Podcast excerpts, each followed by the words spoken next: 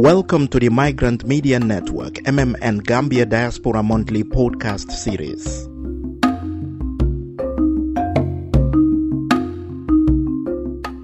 MMN is a project by ROG Agency for Open Culture and Critical Transformation funded by the German Foreign Office. The project provides young Africans, especially potential migrants, with reliable information through social media and training on migration issues in order to make informed choices and be aware of safer migration options to Europe. MMN has been implemented in Ghana and Germany since 2019 and expanded to the Gambia in 2021.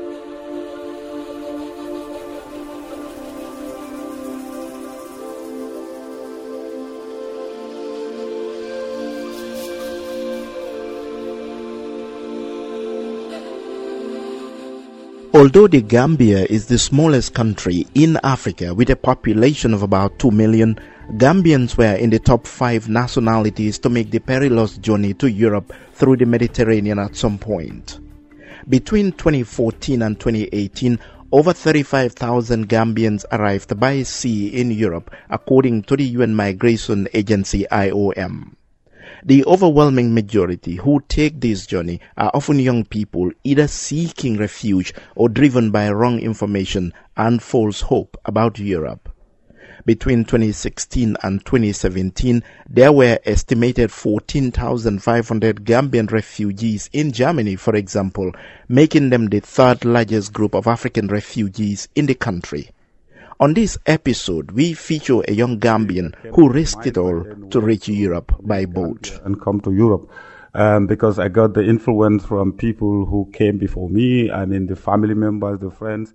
In October 2013, Ibrahima, not his real name, decided to leave the Gambia to embark on the perilous journey to Europe through the Mediterranean. His decision was triggered by how his friends in Europe glorified and romanticized the so-called European dream to him that in Europe he would easily get papers to work and make quick money to change the fortunes of his family in the Gambia. I think there is a very very big impact from where I come from about um, about about Europe. So everything you see new, change, good life, now that it's being built I mean, or provided by people in diaspora in Europe. And I had to think, okay, in this position now, I graduated, I didn't have the opportunity, I didn't that fastest opportunity by then to further my education. What could I do? I mean, I am the only hope for the family. I'm, I'm the elder. So I have siblings. My mom, father, family members rely on me. So the only thing that came to my mind was just to leave Gambia and, and, and embark on the, on, on, on the journey. Um, then I depart from Gambia to reach, um, Senegal and from Senegal to Mali proceeded to um, Burkina Faso and proceeded to Niamey and Agadez. I had to spend three months in Agadez. We, we depart in midnight uh, from Agadez to the desert and we spent five good days in the desert before arriving in Libya. In Libya, the last African destination before irregular migrants take to the sea to Europe, Ibrahima would spend six months living rough and under extremely difficult and dangerous circumstances. During this time, he was kidnapped for ransom and forced labor multiple times by armed militants in the Libyan capital Tripoli and elsewhere in the volatile North African country. On the 9th of June 2014, Ibrahima and 114 other migrants, majority of them Gambians, were escorted by human traffickers to a dinghy boat at a seaside in Tripoli set for the Mediterranean journey to Europe. So I just think everything's fine. There's a boat prepared, you know, it's comfortable, you know, so it's not going to be, I mean, we were even told that for some five, four to seven hours, we will get rescued. So, you know, so the, the way they narrate to you before you take the boat is like, okay, everything's fine. Everything is chill. No worry. The weather is good. So at that point in time, I felt so much happy and so much, you know, relieved that, okay, the pressure and the hardship is ended. We were 115 people boarded that small boat. That was horrible. So at midnight, everyone boarded. Uh, we were fine. Then uh, the captain came and hold the boat, put the engine, and then the, the compass man took the compass. And the, the Arab gang was already there. The smuggler, Arab smuggler was there. So the Arab smuggler drove us, I think, some 500 meters. He threw himself and swam to the source. And he said, okay, go. Everything fine. The, the, Arab guys, they don't go. They just, they just escort you, I mean, like some meters and throw themselves to swim. So our, within ourselves, we had two drivers. Um, one of them a Gambian and the other one a Senegalese. And we also had a Nigerian who was using the compass, the GPS. So we left at that midnight, 12, um, drove. I mean, while going the midnight was fine. Everything was going well. We didn't have any, any, any, any problem. We didn't face any, any, any challenges. Uh, the waves were fine, level. But by midday, there was trouble. The machine broke and the wobbly boat adrift in stormy seas, causing fear and pandemonium among the migrants. The Engine stopped. While the engine stopped, the boat rotated. While the boat rotated, the GPS lost because it was not in good direction. So at that point in time, the guy couldn't, you know, fix the GPS, couldn't know how to work it. The mood was just chaotic and horrible and, and no one could imagine, you know, everyone in the boat crying at some point. And then because we lose hope that uh, we're going to die, no one is going to make it. Being in the Mediterranean from 12 midnight till 12 midday, distress starts until 7 p.m. in that situation. And the boat was leaking. So we're pouring water out. Everyone had to put off jacket and to squeeze the water from the boat. The only thing at that time was just to wait for death, everyone to die in the middle of the Mediterranean Sea. At last, a fishing boat arrived to rescue Ibrahima and his colleagues. It would turn out to be the end of the journey to Europe for some of the distressed migrants. We had to stop because the waves at that time were so heavy. The weather was already bad. Then the boat approached us until very closer to us. Then it stopped. Then we moved to the big boat until we were closer to the boat. Then they throw a ladder. They ask us to climb up and go while they were on top of the boat looking us and down. So at this time, 15 people lost their lives when we realized that 115 people were in the boat. And when we were rescued, we were 100 people. I could have also even lost my life because I tried to go on top of the boat, I mean, climb up with the ladder. Someone pulled me down. Instead of going between the two boats, I went to the boat, inside the, our boat. So that was the luckiest I felt on the boat. So a guy pulled me behind with my jacket. I tried to make up again and to climb. So that was when I made this second attempt. But the first attempt, I was just so lucky that I fell on our boat. But if I felt between the two boats, I would have died because the waves were crazy going. You could see how crazy the waves were moving. The 15 people lost their lives in this area, in this moment, at this point in time, because they fell between the two boats and they're going. You will be up and hearing people screaming and crying. Ibrahima and the other rescued migrants were taken to a refugee camp in Sicilia, a sunny island region in southern Italy where they were given medical attention and opportunity to seek asylum.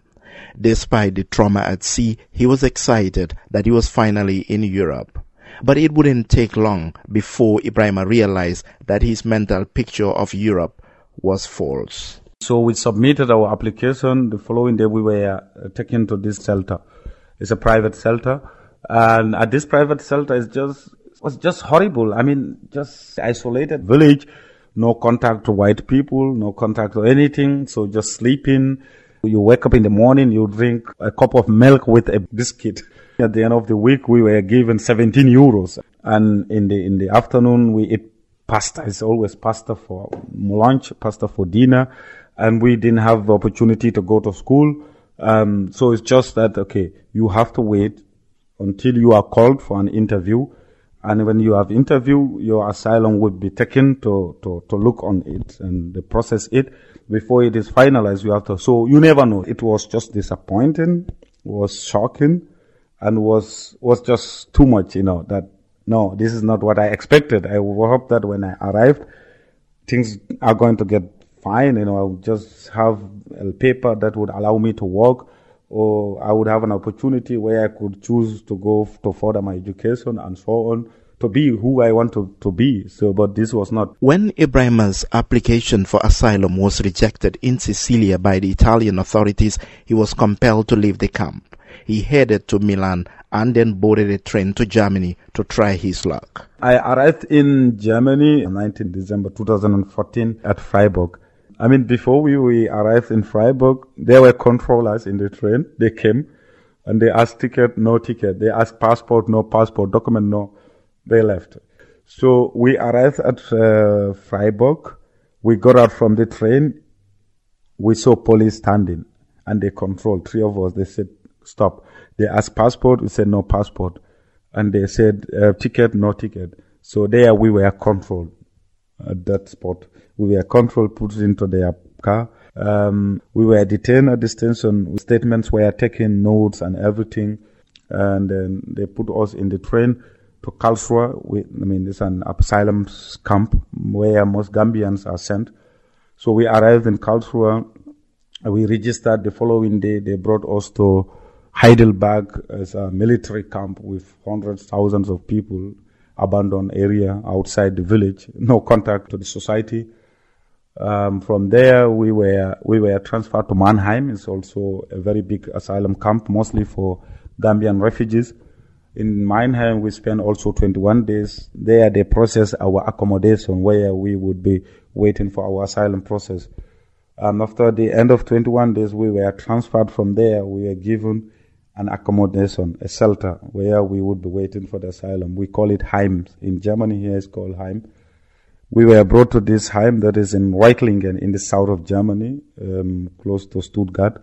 Uh, and then I think four people were accommodated. Four of us were accommodated in one room. Ibrahima at last received a letter from the German authorities informing him that his asylum application was not successful and that he must leave Germany. So after two, three months living there, staying, doing nothing, having no access to work, having no access to paper, just to wait for the decision or when to be called to, to, to give interview.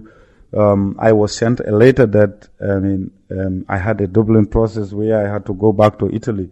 Said that the first country that you arrived in Italy is responsible of your asylum case. And in the database, European database, my fingerprint were found because I had to give my fingerprints in Germany.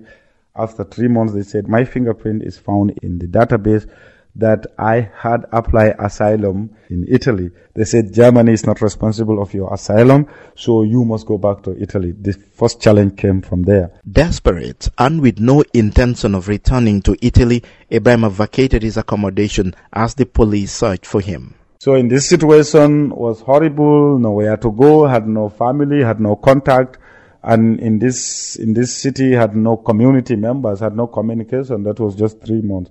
So was in this situation horrible lawyers, you know, running in and out, deportation. I think from that much, I did not sleep in my own bed, in my own room, because police were always coming. It would take Ibrahima almost three years to regularize his stay in Germany to be able to live and work legally. I mean, I struggled from 2015 to 18. I was illegal during this time while living here in Berlin. Everyday life struggle, going up and down, meeting people, going everywhere, you know, mingling with the society, knowing the locals, you know, I mean, integrating well with them, with language, of course. So I tried to work hard with this to make sure that I stabilize my stay in this city. And thank God at the end of 2018, I mean, I got my status. Today he works for an organization called Fixpunkt as language and cultural mediator, advising asylum seekers and undocumented African immigrants on welfare issues.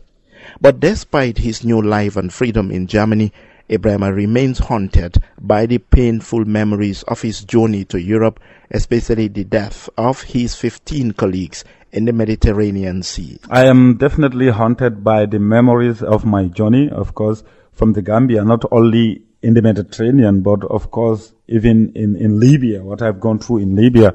I am very concerned about what is happening to brothers and sisters in Libya because I've gone through it, I've experienced it. Whenever I see a boat, I mean, a breaking news, a boat capsized in Italy, it always felt tears from me. Whenever I see people being kidnapped, you know, being robbed and being tortured in Libya, pictures or information about it, it pains me because it's such a horrible life that a person from Africa like myself in a young age at that time shouldn't be facing such a horrible life. And in the Mediterranean, thinking of that 15 people who lose their life, you know, hoping for a better life, memories are always in my mind. It always stay in my mind. And until now, speaking to you, 100%, I stand for the advocacy of stopping this back way. You know, I take the rules, I take the measures, and I'm advocating against this back way because it doesn't make sense. It doesn't bring what we have expected, you know, what we expected about Europe or what people expect about Europe. It's not true. It's just lies and illusions. Always when I write, I say, Europe is not worthy for us to die like this. Europe is not worthy for us to take this Mediterranean route, to take all these hardships. So if I would have gone back, you know, from where I came to take this journey, I would say no, I would not take it.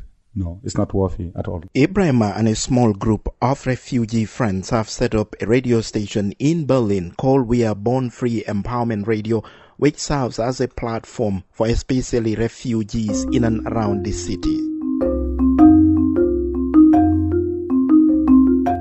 In August 2019, two refugee support groups in Germany, Refugee Council Baden-Württemberg and Gambia Helpers Network, said at least 2,400 Gambian refugees in the country were scheduled for deportation. At least 100 of them were deported to the Gambia between November 2018 and March 2019, according to the groups. Overwhelming majority of them got to Germany through the irregular route.